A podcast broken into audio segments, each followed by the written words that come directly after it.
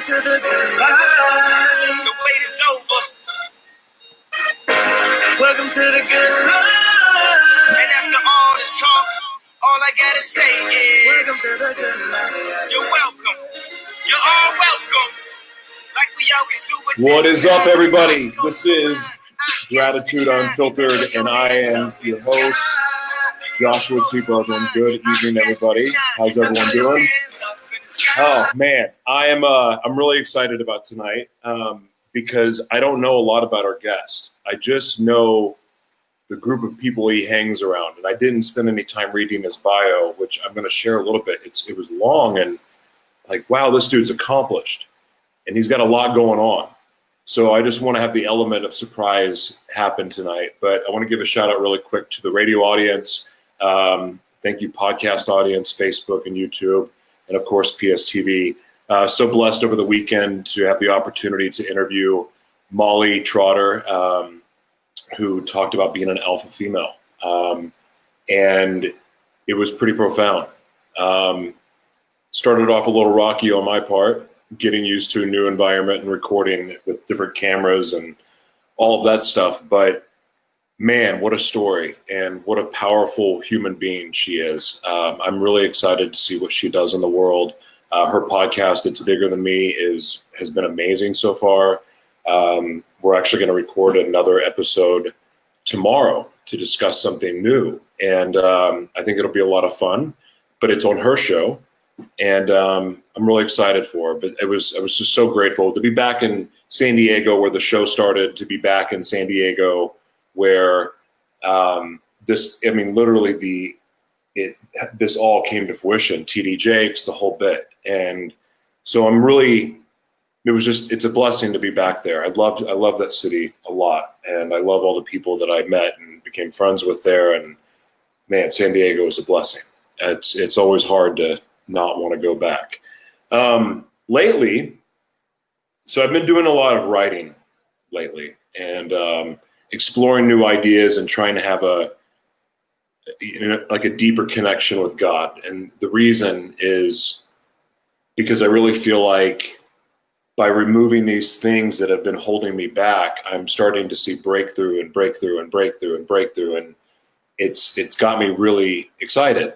And I feel Amen, Tom.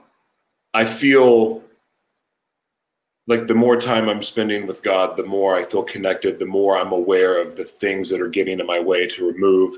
And it's it's changing my life. And it's really amazing to uh, to be experiencing this. But I'm diving deeper and I'm I want to know more. Um, and I want to grow because man, if I can teach other people to do to turn to turn their life around you know, I'm not. How do I say this? Um, having the opportunity to turn their like to turn their life around and have this blueprint that worked, especially with people that have similar past as I do, and like being able to overcome and break through these obstacles, these things that just held us back, and and if this this is proving to work, and I'm just really interested to see what the you know what this journey is going to look like over the next few months, and it's just been a blessing to experience because having the opportunity to reframe the like to to to reframe like when life feels like it's happening to you being able to reframe this and go yeah i know this is happening for me. I know this right here this obstacle this closed door that's closed for a reason. It's closed for a reason because there's something that i'm i'm supposed to have or maybe it's a you know potential relationship and you're you know you really dig the person but then it, it fades away. You know i'm just speaking examples that maybe you're you're dealing with and like you're heartbroken because you really like somebody but it wasn't the right fit. But god's got something better for you. Like being able just to know that. And uh, you know a failed business opportunity. No sometimes there's a something better waiting for you or or there's a lesson to learn. But either way, it's a huge positive. It's a huge positive. All right, so I'm I'll, I'm not ready. I want to read my notes to you on a different show. I've gone on too long. Born and raised in Jackson Hole, Andrew, Andrew Shorts was brought up in a community built around skiing, athleticism, and partying. Andrew recognized at a young age he had an unrelenting passion for skiing, skateboarding, music, and art. This is going to be awesome. Through his adolescence, he pursued competitive skiing and skateboarding, making podium and taking gold medals in local, regional, and national events. When he wasn't skiing or skateboarding, he was painting and starting to build a name as an artist in the art scene of Jackson Hole, signing all of his works as I think it's Wyze. Please forgive me if I got that wrong. I'll let you fix it. Listen, guys, this bio is amazing. Um, it will be in the notes. It's in. It's also in the profile for you guys to read at the description of the show. This dude, this is this is going to be awesome. So let's uh, let's bring Andrew Shorts into the show.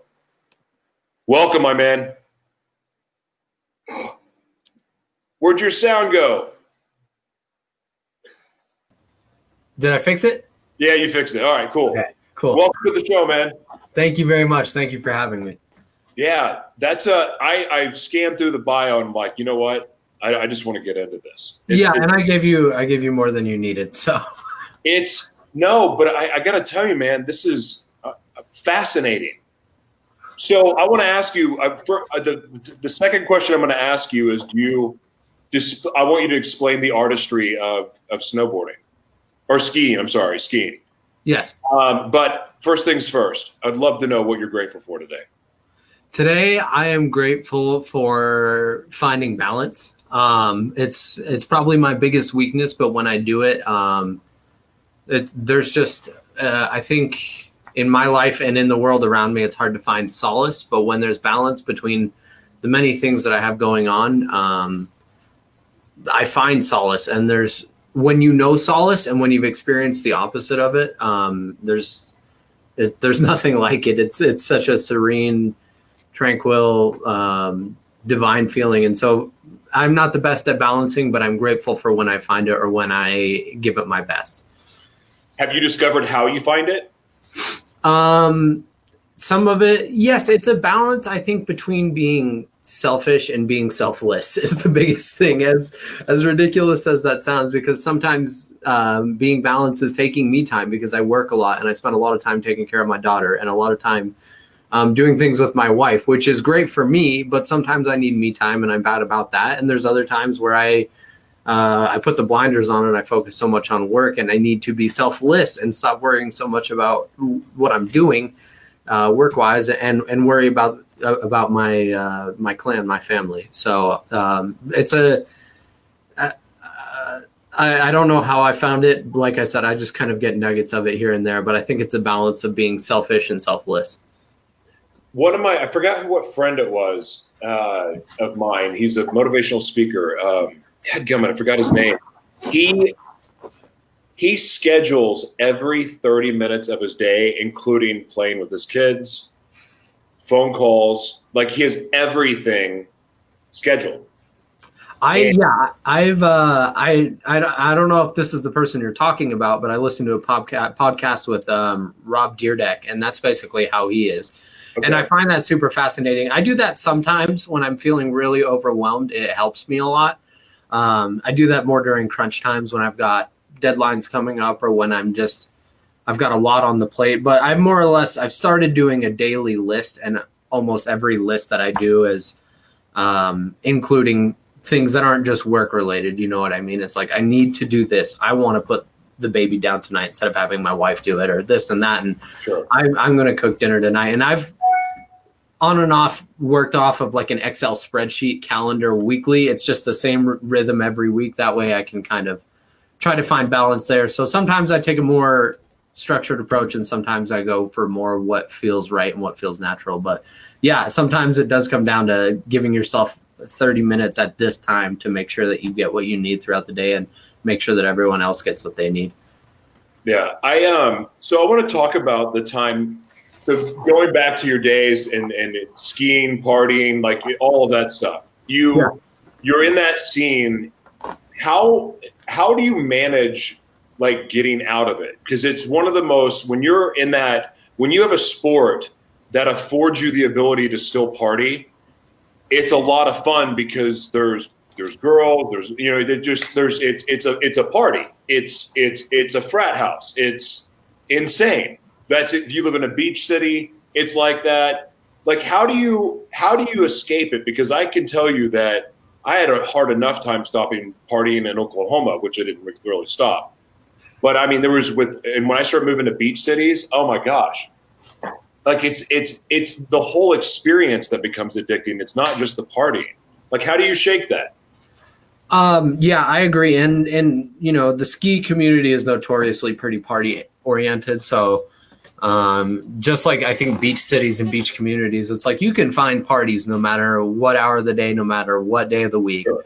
So, it, like you said, it does. It, it can be really tempting to just be to be socked into that full time. The biggest re- way that I got away from it was, um, I think, fear. As as as dark and unfortunate as that sounds, um, it I started to obviously, you know, with addiction comes a sense of emptiness, a sense of not belonging. A, a lot of things come with that. And I think, um, you know, I was, I was fortunately, I was stopped by the law. so I got taken out of that life for me. And I had to spend a couple months in jail. And I was in and out of jail for years before that. So it wasn't a one off event. Um, but once I got out and realized that if I didn't toe the line, for at least a little while I was going to prison and they were looking at putting 20 years on me and I was not even 20 years old. So it was kind of like, a, okay, I'll take you seriously. What were uh, you Oh, I was selling drugs. I was a, I was, I, I, yeah, I did a lot of things. well, you want to talk about it? Yeah. Let's, I mean, um, so I dabbled, I mean, I'll, I'll give you, tell me if I'm getting off track. I'll stop me if I, if I'm, I'm rambling. Okay. Um, so I my drugs of choice, I was what I what we consider in, in the recovery community what we call a dumpster junkie, which means if you got it, I'll do it. If I haven't done it, I'll try it. I'm I'm pretty open minded that way. um, and but my drugs of choice were ones that I, I liked being functional still. Um, so I liked cocaine, I liked alcohol, I liked marijuana, and I loved hallucinogens because it really took me somewhere else other than the present moment. Um, a lot of those are more or less you're in the present moment. You're just in a different state of that. Um, I loved hallucinogens because they they took me somewhere else. I felt like I was not here most of the time. You know, I was still interacting with people. It wasn't, you know, it's not like fear and loathing where you're just in a different dimension. But it was, um, I, I I was completely out of my head, and I loved that. But it's not very functional. So those were my drugs of choice. But I um, I came up as uh, Jesus. That sounds bad. Um, I really started to ramp up my poor life decisions during the rise of heroin, and I tried it a couple times. But as soon as I touched it, so I, you know, kind of was around it for a while, saw some people doing it. They seemed to be having a good time. I started to the guy who I was using to get other drugs to sell, um, like kind of the person I was going through with that told me he had some and if i had anybody that needed to buy it he would sell it to me. I could sell it to them. Obviously that means more money. So i started to deal it. Eventually i tried it. Um, i actually tried it one time by accident before. That's a stupid story. But um, the second time i tried it willingly i loved it. Um, i'm a downer guy not necessarily an upper guy. I, I don't obviously that doesn't make sense because i liked cocaine but um, that was mostly because I that was what I sold the most of, so I was just around that a lot, so I did it a lot. Um, it wasn't something that really like I was always itching for. It was just something I was perpetually around. Um, but the second time I tried heroin, I said if I'm going to do this, and I was seeing people early on in the addiction because obviously, you know, you don't do heroin once and then end up on you don't wake up in the street homeless and lose everything. It takes time. I was seeing people in the early phases of it and I know that I always escalate things faster than most people. So I tried it the second time and I said, if I do this again, I'm going to do it until I die. And um, I'm impressed at myself for having that um, transparency with myself because I was very suicidal and I was very depressed. So something about that was appealing to me. I always approach things with a with a death wish. Um, and I didn't want to wake up the next day. I didn't want to live to see tomorrow. So that was really fascinating to me. Wait, so okay, we relate there. That sentence right there when I partied, it got to the point where I was partying to die. Yeah. I didn't want to commit suicide, you know, in a traditional way. I Mhm. wanted to go out in my brain like a rock star. So I Yeah. would try to party myself to death. Mhm. What's that about? I don't know. I don't know if that has to do with. Uh, I, I have a hard time. I bounce between the idea that it has to do with the romanticism of it, because obviously some of our most respected pop culture, and I, you know, I never was like, oh, I'm famous. You know, when you want to go out like a rock star, you're not thinking you're a rock star. You just want to follow that path. But there is, as as sick as it sounds, you know, there's a romanticism when someone dies um and and you know like kurt cobain everybody loves kurt cobain. Everybody adores him and will always always pay homage to him. But he that's how he went out. And i think there's a certain romanticism to that whether it's an ugly one or not. I bounce between it being that and it just being um i don't know. I'm attracted to chaos. I love chaos. I love having a million things going on at once. I love having um all of these different I, I love chaos and I love or I should I should say I loved chaos and I love darkness. And those two, you know, partying until you die is a very chaotic dark thing and there's something um beautiful about that to me and you know, obviously I stray away from that now. Um, I found more beautiful things uh, in the meantime, but you know, I just gravitated towards what I thought was beautiful, even though it's really dark in its own way. What do you think? Well, I've never had an opinion on it because I didn't know. I talk about it on the show a lot. Mhm. I mean, it comes up in like in in conversation. Like it got to that point that I was every time I partied, it was to die. And here I'm hearing you say it. I could never think of why. I just I didn't think anyone else. I, I know other people were like that, but I wasn't getting any feedback. You're the first person that I've spoken to that is actually had the same mindset, and I don't know what it's about. I mean, I'm kind of, I do have an artistic brain. I mean, I can't play any musicians and my paintings suck, but I mean, like, I, I do think I have more of an artistic brain. And, but I, I, I didn't, I don't think if I, I, no, if anything, I felt I was just like, what, no one's going to show up at my funeral and people are going to say, if they ever mention me, it's going to be, he had so much potential and he blew it all. Yes, that is that's it, hundred percent. And I, one of the, um, I want to quote myself. Am I allowed to curse? Yeah, you can. It's fine. Okay, um, I, I, I won't. I'll try not to too much. But one thing I distinctly remember is, um, you know, I had a lot of people in my corner that cared about me, and I'm very grateful for them. And a lot of them are still in the picture today. But, um, you know, despite how, you knowing how much someone cares about you, like I said, I wanted to. I, I was lost in thought. I was lost in emotion. I was lost in a very dark place. And I remember distinctly, and my mom has we've we've talked about it since then. But I remember one time, you know, when I was really because one of my favorite things to do when I was using wasn't like, oh, we're gonna do a bunch of coke tonight, or we're gonna drink until we throw up tonight. I was like, let's see how many chemicals I can fit in my body. I want to mix.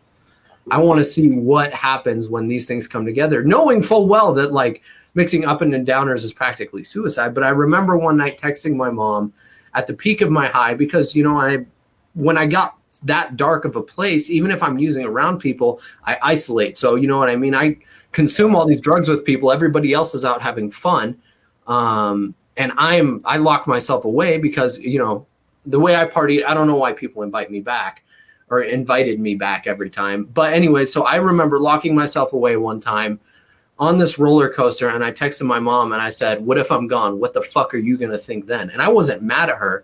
It's just I wanted people to I, I'm curious what people would think if I was gone. If I wasn't here anymore, what would it be like without me? Would it matter?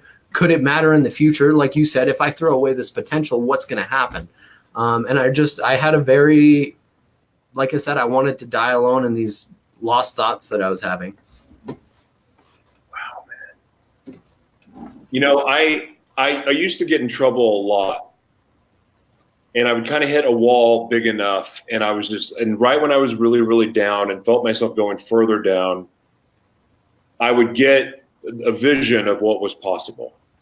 Mhm. Very similar to the very first vision I got when I was seven, but the the difference was it got to a point when I was when when it shifted to where I just was partying to die.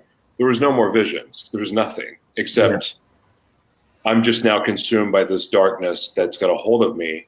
And it took, I swear to you, it took this. Like nothing happens on accident. I swear to you. I'm going to I'm going into jail and I tell them I have HIV, thinking that they will give me special attention. No, it didn't work that way. Um, the like the psych ward, whatever. Like I'm in isolation, right? This ice, this small cell in isolation. All I can hear are the maddening screams next to me, but I can't see or talk to anybody unless I want to start screaming. Yeah. It took until a second day in me screaming at God when I'm finally alone, no distractions, nowhere to go, nowhere to hide, no substances used, nothing. I'm now God got me where He wants me, alone and isolated without any distractions. And all this people, the story is now well versed, but that is when I had my moment with God and I s- surrendered my life to Christ. That's when I everything changed for me. But it took all of that t- to get alone to be able to hear or to see, hey, there's a better life out there for you. Because God knows I sure lost that belief for a long time. Yeah, absolutely. There's that yeah, there's a sense of like um deprivation and that's wh- I think that's when it really hits you because um like I said when I my favorite drugs were hallucinogens because it took me to such a place other than where I was. I would do anything to get out of my head basically. And um I think those moments of transparency where you really like you prostrate yourself to something whether it be you know god and and and christ or whether you prostrate yourself to any truly um like naked process where you have to be naked and you have to be raw and you have to be denied any any other sensory you have to fully surrender to that and really literally prostrate yourself to it. Those moments of transparency are i think where to answer your question are where that transformation comes where you start to see a way out where you start to remove yourself from something that can be intoxicating Yeah, and you know, it's a slippery slope. I think I understand what you're saying. It, it is a slippery slope. I've had like just this last week friendships that were becoming like massive triggers for me, and they were sneaky triggers. Mhm. Like the way it just caught me by surprise. Like I have a very thin line that I get to walk in becoming this man that I feel led to become and who, who I feel that God's calling me to be. But I'm walking a fine line of I can slip easy hmm. and it's sneaky. And that's why I have to be so diligent because I don't want to go back to that life at all. But I have to be diligent about my time alone with God and my quiet time and like constantly seeking and being aware and being present enough to go, yeah, this is going to take you down a dark path. You don't want to do that. Like hmm. having that opportunity has been has been life changing, and I'm I'm fortunate because I don't have the crazy schedule that other people have, so it affords me that that time. But I if I don't spend that time, I'm really really really eh, close to falling off.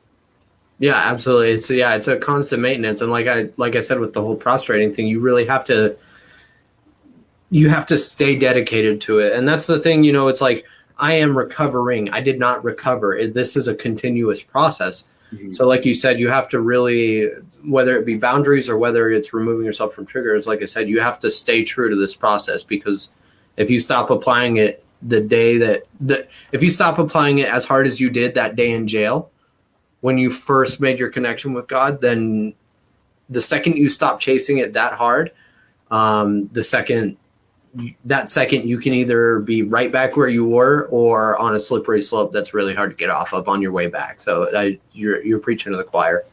it's it's it's it's necessary. It's a must. Absolutely. Uh, and I think that's why, and what I've really found, like, I, do you, like, I know that you do some lives. I, I, I don't, I, I wonder if this is the same experience for you. This outlet, this show, or when I do a live or a post, like, that is, I'm trying to hold myself accountable too. There's an element of like, hey, I think this can help someone. I'm holding myself accountable too. and like and the, these or also it's been a great therapy to be able to come and express vulnerabilities and struggles and like going look i'm a man of god but that doesn't mean the dark side doesn't come calling all the time Mm-hmm. i don't i don't give into it but it's there it doesn't go away you know i mean it's work but have you noticed that coming on and doing lives and just being vulnerable has kind of helped you like remove some of those obstacles in your way? Yeah, um, and it's yes, it's very. I think it creates. Um, it's it's a it's a forced transparency or a transparency. I'm sorry, um, where you know if I only post and and not to like plug myself, but if I only post my art, all of a sudden it's not me anymore. And and there's people like that who only post the coolest stuff on Instagram. It's all this like oh i went on vacation oh i did this oh my gosh i got like money or i got a new car i whatever and and i'm guilty of that stuff sometimes and i do try to present a, a, a package because i do try to make something that's aesthetically pleasing and i do try to make something interesting. And obviously some of that is is necessary when it comes to to sharing with your audience and trying to bring people in so you can share your message. But um like you said it's it there's you you ha- you're accountable when you're live streaming because I'm not Bob Ross where every 30 minutes I crank out a beautiful painting or I'm not you know a, a, millionaire who can just who's like hey Facebook live I'm in Fiji what's up just decided to come here I don't I can't you know what I mean I'm in my basement Let's get a little annoying. um, but one of the coolest parts about live for me is I've met a I unknowingly throughout all of my years doing skateboarding, skiing, music art, whatever, recovery, I've made a lot of friends. I didn't realize how much I was networking. I thought I was just crossing paths with cool people, and that's exactly what networking is. Um, but there's, you know, and I I've made a lot of friends, and a lot of them I know on Facebook. So live is an opportunity for me to connect with people that I haven't connected with in years, and it's not because I don't care about them, but it's an opportunity for them to come say hi. They get to see what I'm doing and a day in the life because you know when an art piece is finished it's cool but the process going up to that is a very grueling slow and unexciting process. And it's a cool opportunity for me to connect with people and i think one of the best ways for me to find connection to the world and to the universe and to god is through connecting with other people because um, my natural disposition when i'm working too hard or when i was using my natural disposition is to disconnect so hard that you can't reach me if you tried. Like I said, you know what I mean? I'll take all the drugs with you guys. I'll sell them to you. I'll do whatever. I'll come roll you a joint or whatever you need. But in the end of the night, I'm in here wondering why why I'm still here. You know what I mean? And that's my natural disposition. So I have to fight that and I have to connect with people and interact with people. And live gives you the opportunity to do that um, with a certain candid transparency that you can't get through um, writing a neat little Instagram post. I've I've found you know another thing too. It's I've been amazed with how many like real friendships that have developed off of Facebook. Oh yeah, and uh, not to people that are like-minded, have the same values. It's it's kind of amazing. Uh-oh. Yeah. You there? Can you not hear me? You there? Are we good? Now I can. Okay, cool. Yeah, okay. yeah, yeah. I'm so sorry. I don't know what happened. it's fine. Um, no, I agree with you. And just yeah, you meet the coolest people on the internet. As as bad as that sounds, or as simple as that sounds, this is a off bar thing. But I play Xbox. Two of my best friends now are people that I've never actually met in person, and that's kind of weird and kind of quirky and kind of nerdy. But every single day we check up on each other and i've we've helped each other through some hard times over the past year or two years or however. It's when you meet special people you you know it there's no question. Yeah that's it's it's it's been terrific and i it's motivated me to want to travel even more. Yes. Uh, so many amazing people like i'm obsessed with going to london and australia um, even tokyo like i mean these are cities that i've been like meeting people and becoming friends with and it'd be like how fun would this be and and typically especially when someone does lives you get an idea of what their personality's like and unless if they're just showing off the showing off stuff uh, scratch that but like if someone's doing a like just what you know is a genuine live. When you meet them in person, it's typically like, yeah, you're the same person. Feels like I've known you my whole life. How cool! Yeah. I love that, especially like when we met at a New Dawn. Mhm. Half those people I knew from online only, and then it's the best people ever. Like shout out to a, a New Dawn 501c3. Yes.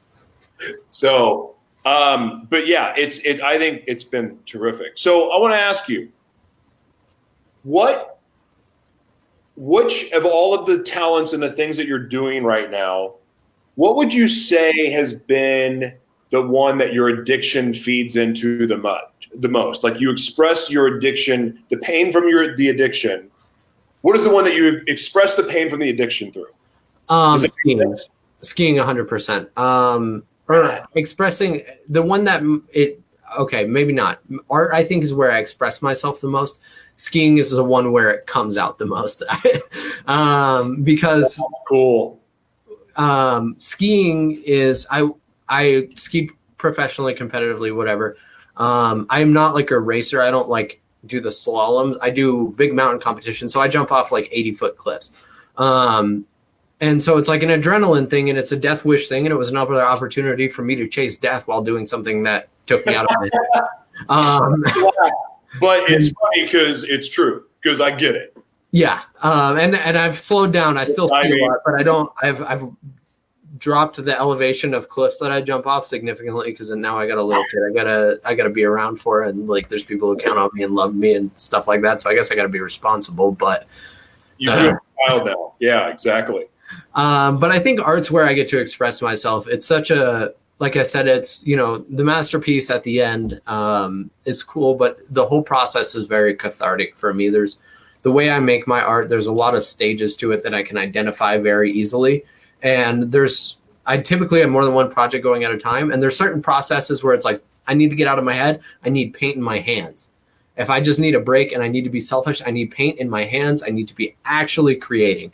If I'm trying to make a tough decision or if I'm trying to figure something out or look forward to something or just kind of work through things in a more mechanical way, I work on stencils. And stencils are any painting you've seen me do, like the spray paintings, that not like the murals, but like things that don't look like spray paint, but are spray paint, are a hundred hours of work before the paint comes out. So that being said, I have a lot of time to work through stuff, and it gives me time to toss ideas around in my head and and things like that. Okay, let me ask you something. Mhm. So I love that answer, by the way. That was really cool because I didn't know because the skiing thing, you know, there's some aggression there, there's an art to it, but then there's the art that you're doing. I just I didn't know what outlet because I have a release for Mhm. my past stuff. It's this. Mhm.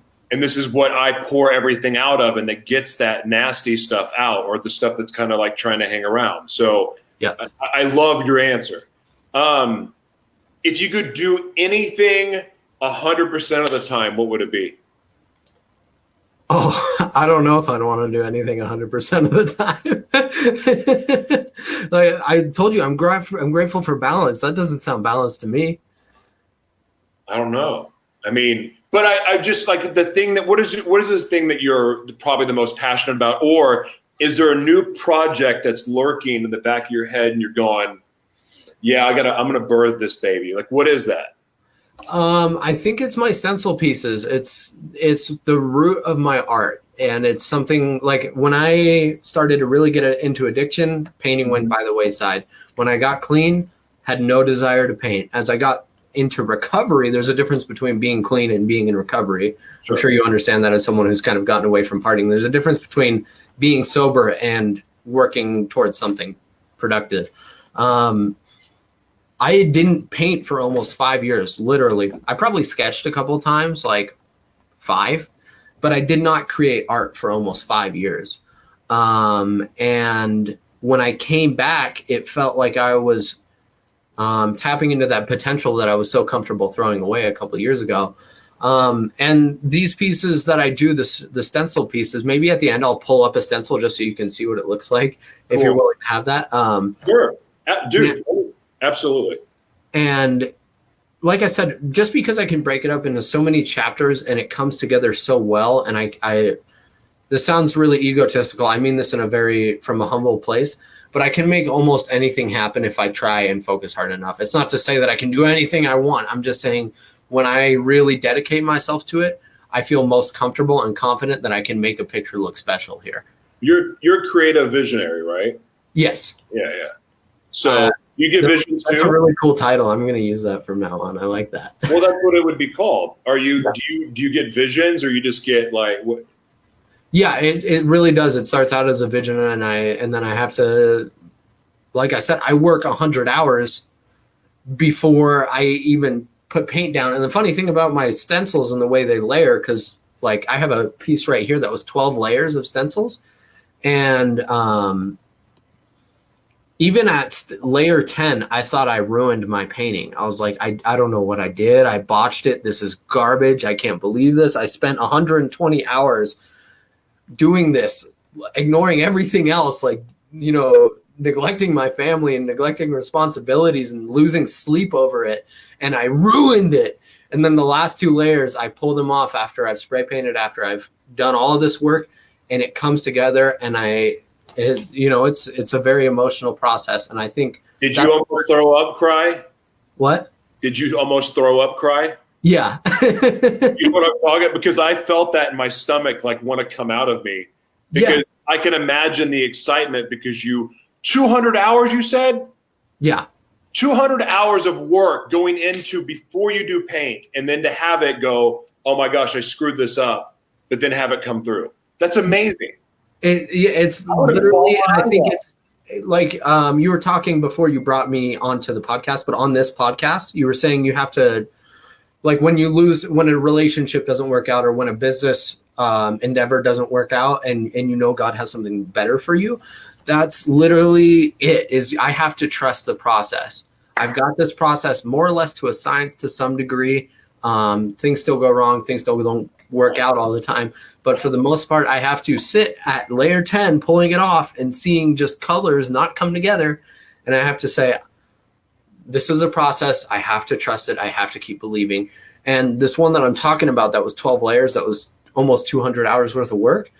Um, it, it just, yeah, it, I had to trust the process and I had to believe. And when I was painting it the first time, I was up till two in the morning painting it. I got to layer 10. I said I ruined it. I painted over it. I primed it again. I said I'll try again tomorrow.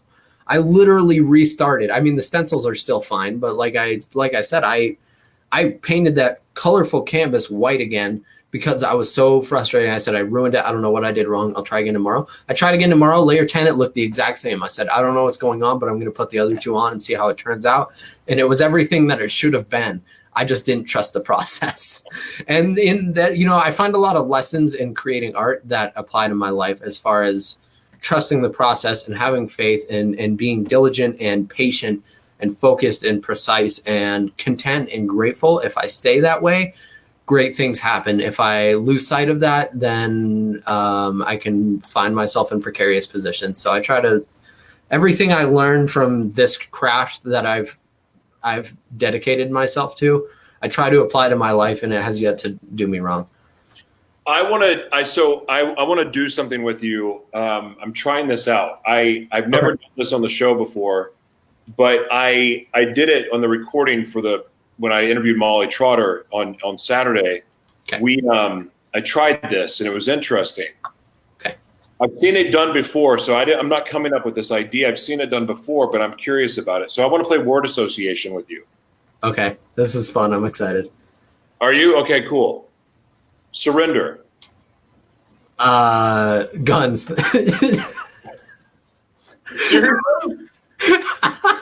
This is first thing. Wow. Well, you can if you want to elaborate, you can.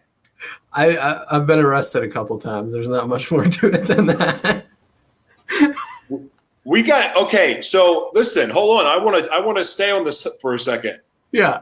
So you get to find a way to retrain what that word means for you Yeah, I do. because no. Okay. Oh, I want to relate. Can I can I like share something? Please do. Okay. So I have old triggers like locations. Like I, there's certain places that I can be that can, can be a trigger for me, or certain music. and like I have to, had to break through that stuff and like prove that I wouldn't succumb to the trigger. So when I've talked about retraining my triggers, it's going places that normally would cause me trouble or be the slippery slope because I can't avoid it forever. So I've got to be around it and retraining my trigger. Like that has been something that like I've had to go visit that to heal it, Mhm. to overcome it. I want you to do that because I'm telling you, I'm gonna, I'm giving you this advice because of this. This is why I said all of that. I think you're one of the you're brilliantly talented. Like you are a gifted, gifted human being that gets to do amazing things. You're already doing amazing things in the world, but like, dude, like you have such a higher level to go. And I will tell you the best advice that I've ever been given in my life learn the practice of surrender. And it just, everything transforms. It doesn't mean at surrender you're done, it doesn't mean that. But it's like the, it, it, it's when you finally kind of become a little bit more free Mhm. and things just come to you easier and better and smoothly and more. It feels like it's divine and it feels like it's like oh the stars aligned. That's what it feels like with the practice of surrender. So i would love to see you reframe that because i Yeah. think that you have some next level abilities and i'd love to see you get there. Because would Yeah, you, you're you know, not there's a lot of sur- surrendering in the recovery programs that I practice, but I think it's a it's a consistent thing, and it's probably the thing I have the hardest time with because, like I said, I'm bad at trusting processes. So I, you're 100 percent right. Well, and I'm, I don't. I hate to give unsolicited advice, but I was going to talk about surrender today anyway. so, and I just, I just want to make it clear that that is the one thing that we're all trying to do is just control too much. Mhm. And surrender is a truly, it's a, it's, it's a. People talk about gratitude. The show's called Gratitude Unfiltered, but I get it. Gratitude is massively important but I'm starting to believe that surrender is even more important than gratitude because it it changes everything.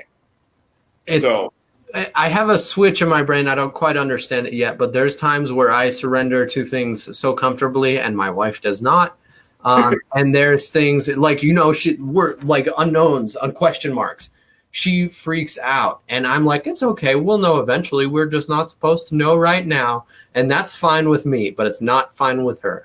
But it's more like when there's information that I don't like, where all of a sudden I am unable to surrender, and I say, I'm taking control of this. I'm forcing it my way and that's how I ran my life up until I found recovery. So I know that it doesn't work, but I, like you said, I think, and surrender is a constant process too. Um, Oh, It's not a you don't surrender once, you don't surrender, you don't surrender X amount of times and then you fully surrendered. It's just like recovery. You keep doing it day in and day out until your heart stops beating. yeah, you build your armor because life happens. Yeah. Um, you know I, that's interesting. I've one area that I've failed um, in my relation. I mean, there's been a lot of areas in relationships that I failed, um, but the one that I get to fix that going in when I finally decide to date and open that, like I, I'm when that happens, the one thing that I know that is so critical outside of praying together, because I'm a big proponent of praying together, um, but being on the same walk matters. Because when you have one person that's practicing surrender and the other one's just like ah and doesn't respect like the practice of that or a discipline or a more a quiet time or whatever like when your partner's not in line with you on that it can make things hard because some the the language you're speaking the way you be the way you show up your energy all of that is off and i see that being a massive problem and like part of the reason why so many relationships fail. I'm not telling you that your relationship's going to fail by the way. I'm not saying that. I'm just saying that i find it interesting that you know that's one an area of, of struggle and concern going in relationships is when you're not on the same path together. Yeah, we uh, yeah, it well it creates friction when you can't um, when you can't meet on that common ground. Is is it, it when one person's walking one path and another person's walking another path, it literally creates friction, and too much friction creates fire. Um, the best thing is is like I said, since we are um, two peas in a pod as far as we have a hard time surrendering, but we surrender in different situations easier, which means one of us is always there to hold the other's hand That's and awesome. to and to balance each other. You know what I mean? When it comes to I I'm okay with the unknown. I'm okay with question marks about the future, about finances, about um, you know, our home or something like that, or you know, when we're looking to re-sign our lease or something, I'm okay with it. We'll figure it out. We always have and we always will. And she's not okay with that. And then when it comes to things I don't like, um, she's like, "Oh, it's a sh- shitty situation. We're going to make the most of it." And I'm like, "No, we're going to change it." Um, and she helps bring me back to a healthy place. It's not a friction. It's a it's an opportunity for us to to lead each other and to guide each other and to grow together. Um, and you know, her strengths offset my weaknesses, and my strengths offset her weaknesses, and we found a really good way to to teach and grow from each other, which I think is important. So I, but like you said, when but when there's that unwillingness to have that very specific thing, it creates such an immense friction, and that's why I think divorces happen over the dumbest arguments. Is because not to say that not to say that divorce isn't easy. I'm not saying it's a dumb thing or something like that. I'm just saying oftentimes it's the friction gets so immense over something so small when you're not willing to budge and you're fighting on your side and not willing to let let someone who cares about you and love you say let me take you over to this side for a moment i just want you to see both sides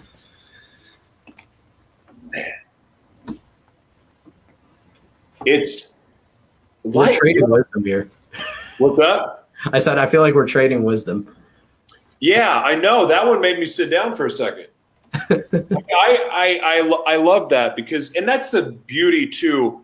I think of like for the audience that's listening, that's the beauty of sharing like what's on your heart and Mhm. where you're at and being vulnerable about it. Because honestly, if Andrew wouldn't have opened up and started talking the way he did, we wouldn't be. This conversation is not. I mean, it's really gone some interesting places because of you opening up Mhm. and and being able to share experiences and like what's worked for you what's not like that's how we improve as a human race like as as as mankind it's being true it's being honest it's being vulnerable sharing your, what's on your heart not being a whiny baby but expressing yourself Mhm. be who you be and who you be and then you find your tribe you find your people and then you're able to support each other and lift each other up and learn and grow what's working what's not that's how we evolve so I, I love this and i'm so grateful that you that you opened up and you were so vulnerable at the beginning i, I, I really appreciate that Well, yeah, thank you. And that's um, I'm I'm addressing you, but I'm also addressing your audience right now. Um, one of the so I just so people know, we met at the New Dawn um, fundraising event um, several months ago. Um, I shook your hand briefly, um, but it you know I reached out to you afterwards. But I Josh was the host. He was this incredible energy, energetic loving, compassionate, charismatic, eh, but transparently. It wasn't a TV host. There's a difference. I've seen TV hosts where they come on and they suit up and they carry this persona and they do not break it at all. And Josh was the most transparent host of anything that I'd ever seen. And I've watched a lot of TV, I've watched a lot of things that have been hosted. And for someone to be so unapologetically them, but also Josh wasn't there for his thing. He wasn't there for gratitude unfiltered. He was there for New Dawn, and he presented something that I, you know, believe in, which is New Dawn, and presented it and hosted it so well. And it wasn't even about him, and it was such an incredible balance of um, just being the right person for that kind of thing. Whether he's fought hard to become that kind of, or to build those strengths in his character, or whether you were just naturally born with it. I don't know. You tell me but you did it so well and you did it so naturally and that also transitioned into something that i find really inspiring about you now that i've been following you on social media for a couple months is that same unapologetic thing goes towards your dreaming and your hopes. And it's not like oh i dream one day that i'll live on mars. Like it's not stupid stuff. You have dreams for the people that listen to you and you have dreams for the people that you surround yourself with in your personal life and the people on these on your podcast and you have dreams for a gratitude unfiltered and and acting and things like that and all the things that you do and all the people you interact with you have dreams there. But i think a lot of people just because of stigmatis stigmas that come on with social media and what the internet and the world is now which is like don't be a dreamer just buckle down and do your thing and uh, you can't like have a good life and enjoy it too. Um, you know like all this stupid stigmas that come with it you don't even have to deny you just do what's true to you and you do it so unapologetically and you're a dreamer in the most beautiful way. And it's such an inspiring thing. And i'm very grateful that you're such an active member of social media. So that's what i love about josh. I don't your audience can say they agree with me or what they love about you but those two things are what I found so fascinating, and one stemmed from the other, and it's just yeah, I'm I'm just grateful to be here, and and like I said, this conversation's been so great so far. Yeah, man, um, I, I I'm humbled by your words, bro. Um, I, I thank you. I'm. I to answer your question. When I started this show, that's what gave me the MC opportunities. I've never like I don't have any training on any of this stuff. I've just kind of figured it out, or not figured it out. I just tried and was willing to fail because, to your point, I do have big dreams. I've had big dreams when people people that know me that were closer to me when I was younger would tell you like I was always a big dreamer, and I would talk about my vision. I would always say declare what I wanted to create in the world. I just wasn't willing to do the work and stay on the right path. And but now that I have a very clear vision and and I'm very focused and willing to pay the price and do whatever it takes.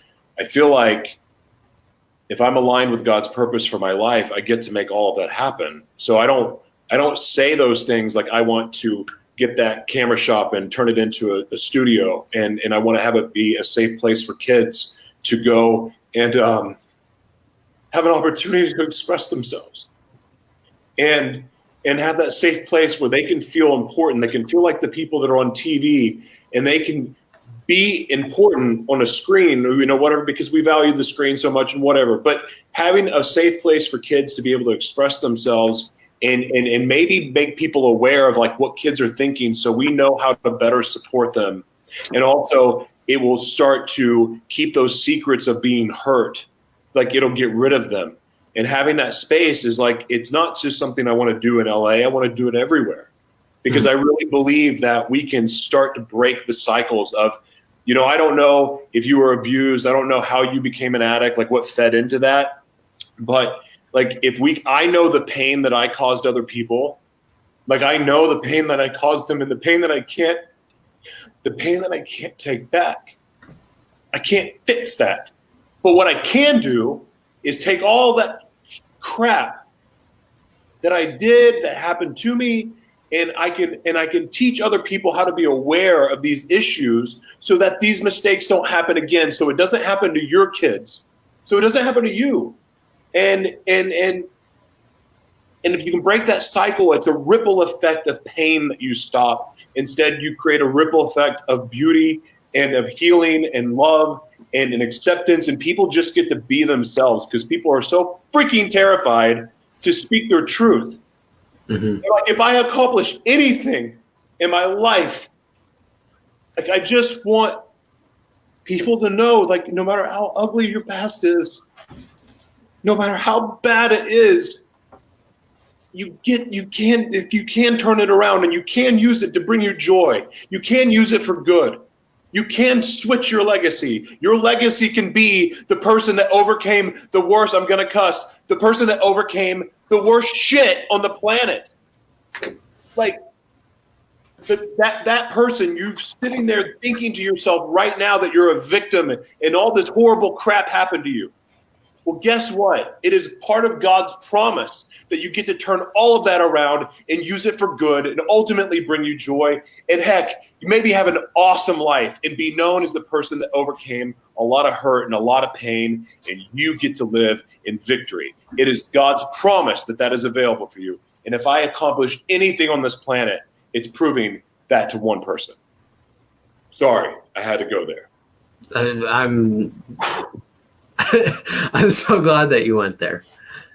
Oh, It's you're like I said, you're speaking. You're in good company right now, and I don't mean that in a speak up way of myself, but I just mean that everything that you said rings so true to everything that I hope to become and everything that I believe.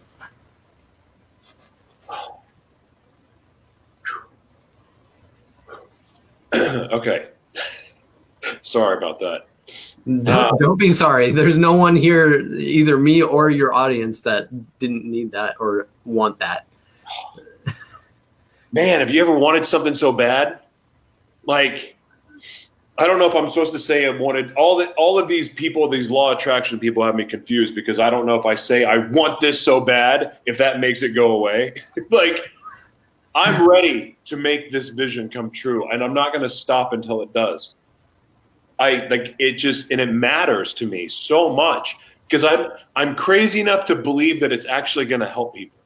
like I said, that's what I love though, is that you you're a believer and you're a dreamer and you do it unapologetically. And it's the reason that you call yourself crazy for it is because the world is constantly trying to tell people not to, that they should not be passionate.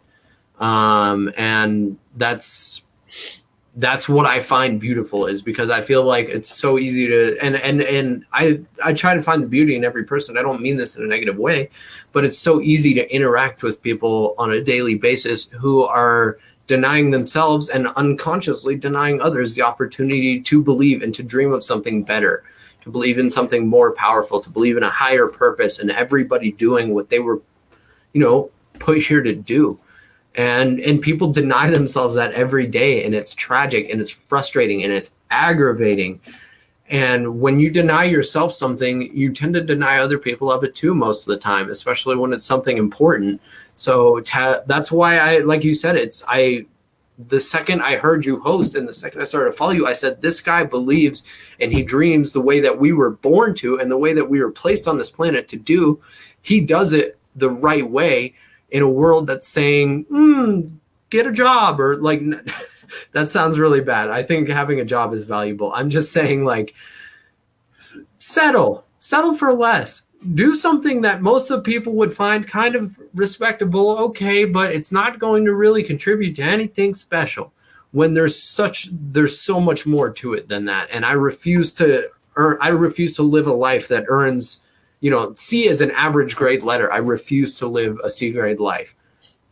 I know not this time, not for me, because I'm I'm either going where I'm supposed to be or I'm gonna fucking die trying. And there's no in between for me, and I refuse to settle for C. And that and and A in my book is not what it, people think dreamers dream of. You know what I mean? It's not fame, it's not wealth, it's the opportunity to do what I feel I was here to do, and that's to and I'm everything I've done from skiing to skateboarding to to art and to to being a father um everything that I do and do with my heart and everything that brings me closer to God on a daily basis is um is going towards what I think I was put here to do which is to show people a new and more beautiful perspective. I show I try to show my daughter and, and she's not really at the comprehensive stage yet. She's only 6 months.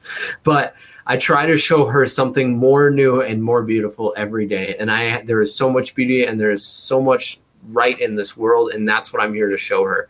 And I try to show people something beautiful with my art and I've tried to create beautiful things in my skiing. As much as it's like I said it's like this aggressive like jump off 80 foot cliffs and try to die thing and like win competitions or whatever I was trying to accomplish at the time um, like you said it's an art form in itself and it and it paints a picture. And I'm here to bring something new to people's perspectives and help them feel something more beautiful. Because if I can you know and I'm sure you feel the same way if your mission is accomplished on nine falling on 999,000 deaf ears and one ear that hears it right and hears it properly and feels it the way that you feel it then mission accomplished. And and that's what I try to do every day is is is reach towards my life purpose. And that's a grade life for me. C grade is getting a job that like I said most people think is respectable and settling. And I, like I said that not me. I can't do it. I refuse. I've I've felt where I wasn't supposed to be and I felt where I am supposed to be, I know the difference. And this is one thing. It's at the end of my bio, but it's more. It's a it's a mantra of mine.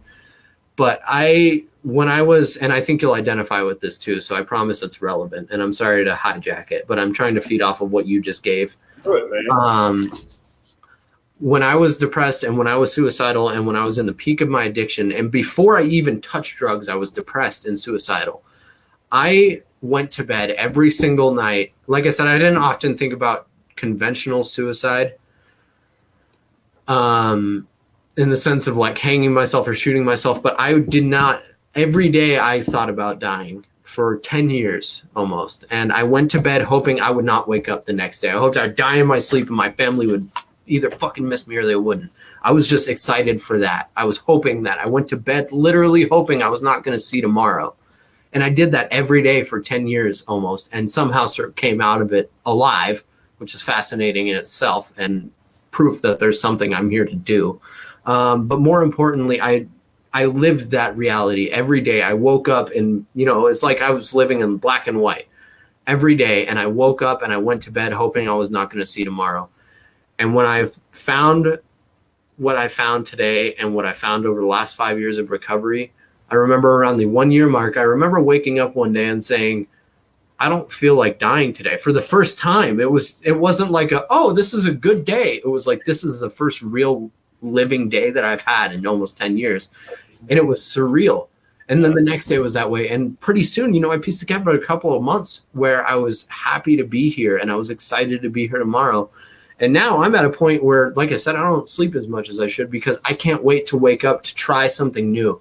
Or I can't wait to wake up and give give something an honest go. Or I can't wait to wake up and try and watch my daughter eat food and, and do these things. And I can't I I have a hard time going to bed at night because I'm so excited for tomorrow. And to go from wanting to not see tomorrow to fighting myself to sleep so I can see tomorrow because I'm so excited is proof that I am somewhat going in the right direction. And I've strayed over the years and I've made mistakes, but I know what's important and I know what we're here to do. And I knew when I saw you and when I saw the message you carried that I was getting pointed in the direction I was supposed to go to. Dude, can you say that again? You kind of broke up. I'm so Oh sorry. no. It was so I know it was gonna be so good, and then it just popped out. What uh what was the last thing you heard? Like you need to start that story over. Okay. Okay. I'm so sorry. I should have the bad thing is I my camera's up here and my screen is over here and I want to look at the camera so Oh, not dissociating. Um, otherwise, I would have looked at you freaking out, and I probably would have noticed. I'm so sorry. I feel so bad. Um, okay. I'll, I'll give you the condensed version because I don't want to high road your podcast. Um, I spent years of my life literally going to bed hoping I was not going to see tomorrow. I hoped I would die in my sleep. I hoped I would overdose and choke on my vomit like the lead singer of ACDC. It didn't matter what. I did not want to be here for tomorrow. I didn't care about it. There was nothing appealing to me. I didn't care. I didn't care about. I, I wanted people to miss me at best. That was the most I could hope for is that when I died, someone would give a shit. Um, and I know that people would have. Um, it looks like it came through loud and clear for someone. Yeah. on Well, I Um, didn't hear it. well, I'm well, I'm giving it you anyways. Uh, and I now I can't wait to wake up the next day because I can't wait to do something new or try something special and do something right and and raise my daughter or to just make my wife feel special and loved and wanted and let her know that she matters or to meet someone on the street and have a 2 minute conversation to make their day better. I can't wait to work on art or to ski just for the love of the game, not because I'm a competitor anymore, but to do it because I love it. There's so many things that I look forward to every single day where I'm depriving myself at sleep at this point because I can't wait to wake up tomorrow. And after knowing the side of not wanting to wake up for almost 10 years and knowing nothing else until now, knowing that I can't sleep because I can't wait to see tomorrow. There's no there's no question that I'm somewhere close to where I'm supposed to be or at least working in the right direction. And when I meet people like you at events like New Dawn, I know that they're you're you're my people. You're part of what I need to be a part of. we're part of something powerful and we're part of something that's going to bring forward the kind of quality of life and the kind of passion and drive and mission that the world needs and and that sounds really weird to say that I'm bringing what the world needs because it, I like that doesn't that just sounds like I'm giving myself a lot of credit. I don't mean it that way. I just mean I feel like I'm in the right place at the right time with the right people when I meet people like you and when I feel the way that I do every day now and I'm just I'm grateful for the network that continues to grow and I'm grateful for for people like yourself who confirm because I you know sometimes you do something for a while and you're like I hope this is right and then you see an indicator that it's the right thing and you're like oh thank God thank God I'm doing the right thing. I wasn't sure for a really long time and when I see people like you at New Dawn event, and when I see people like you living their lives and running podcasts and doing these powerful things, it says, yeah, no, you're you're doing it right. You're going the right direction. Um, and it's like you know, it's trusting the process, like we talked about earlier. It's like believing the compass when it says north is north. After if you go north for so long and you're not seeing any signs that you're going the right direction, you start to say, "Is this compass messed up? Am I reading this wrong?" Um, and then you see another guy walking north too, and you say, okay, I'm doing this right. And that's what I see is I see people like you, and it's an indicator to me that I'm doing the right thing. And it's refreshing because you can get discouraged or tired trying to do something special like this. And I'm just so grateful for you doing that. And when you break out on on a speech like you did just a couple second minutes ago now, um, don't apologize to me and don't apologize to your audience because you're telling people that north is north right now. And there's that has unspoken value and it will continue to pay dividends. And i just want i don't want you to apologize for that because it means the world to me and i'm sure it does to your audience. Well thank you. I appreciate that. I uh i kind of lost my composure. I i'm an emotional guy admit. I um I love I, I, I, love the reminders that I'm on the right path, but like sometimes they're far further between. You know, they, it takes a while. I don't know, and and I care about it so much because my entire existence has been my entire survival has been centered outside of God's grace has been this vision that I believed in that hey, if I turn my life around, I I, I, I get to do this. Mm-hmm. I've had that my entire life, and, and now to see it start to take shape, like one, it, it proves to me that God is real, and it proves to me that that moment in the jail cell for me, that when I gave my life to Christ, was real, and confirms all of it. And because it confirms it, it makes me want to do more. Mm-hmm it gives me the drive and the keep seeking him because it's working and it's clearing my path and it's making my life more enjoyable and and, and it's like all of these things it, it's encouraging to me. Like because honestly it's so much easier being a guy. It, it was a lot easier to give into that. Yeah. it was a lot easier to but also man, the pain. I don't. Like, I'm not. I don't want that. I want what's been promised, and and it's and it's been an amazing experience. But you're right. We meet people and they come in our path at a certain time, and sometimes it's just to remind us that we're on the right path. It is sometimes because you don't, you don't have people that come into your life that stay into your life that are not where you're at in life because unhealthy people don't attract healthy people. You know, some people can get duped, but there's usually something else going on. Right? So it's confirming, and there's been so many little angels, like Facebook angels, that have come out of nowhere that have just become amazing supporters, being able to kind of just say something that I really feel is coming from God, saying, stay on that path you want to do this. You want to pay attention to this. And it's and it's all like proving to be true. So i think god works through facebook is the point of that message. God has facebook. I think he does. Oh man. Anyway listen andrew um, such a blessing that you came on the show today. It My really is. Thank you so much. Thank you so much. I don't, I don't normally offer this, um, but I, I also feel like there's so much more that we can talk about. Um, I'd love to, I hope that you have the ambition of getting on stages and speaking. Uh, you have a lot of wisdom. Um, I think your story, like the root of your story and getting into that, will transform people's lives. Um, you're also, because of your your artistic expressions and what you do in skiing and skateboarding and art, um, like there's there's something there, and I, I would love to see you on stages because I think people will find you captivating, and I think people will be drawn to you, and I, I, I honestly think that you can take your message on the road. You're you're I hope to see you do that. You be, you belong on stages as much as anyone else that's on the stage right now. I appreciate that. That's a dream. That's a that's a dream and a bucket list item. So I don't know quite how to get there yet, but I'm sure God will put it in my lap when the time comes. Well, we can talk about it off air, bro. Um, I don't charge for helping people. So listen, you have a blessed day. We'll talk soon. Thank you. Much love, Josh. Thank you so so much. All right. God bless.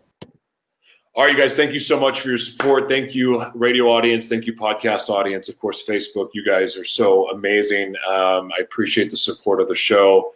Uh, I got to tell. I got to be honest with you. Not having Facebook Live on uh, during filming of the TV version of Gratitude Unfiltered is a little nerve wracking. I'm so used to talking to you guys. I don't even know. I, I I honestly need a Facebook live segment when I'm recording so I can just talk to you guys.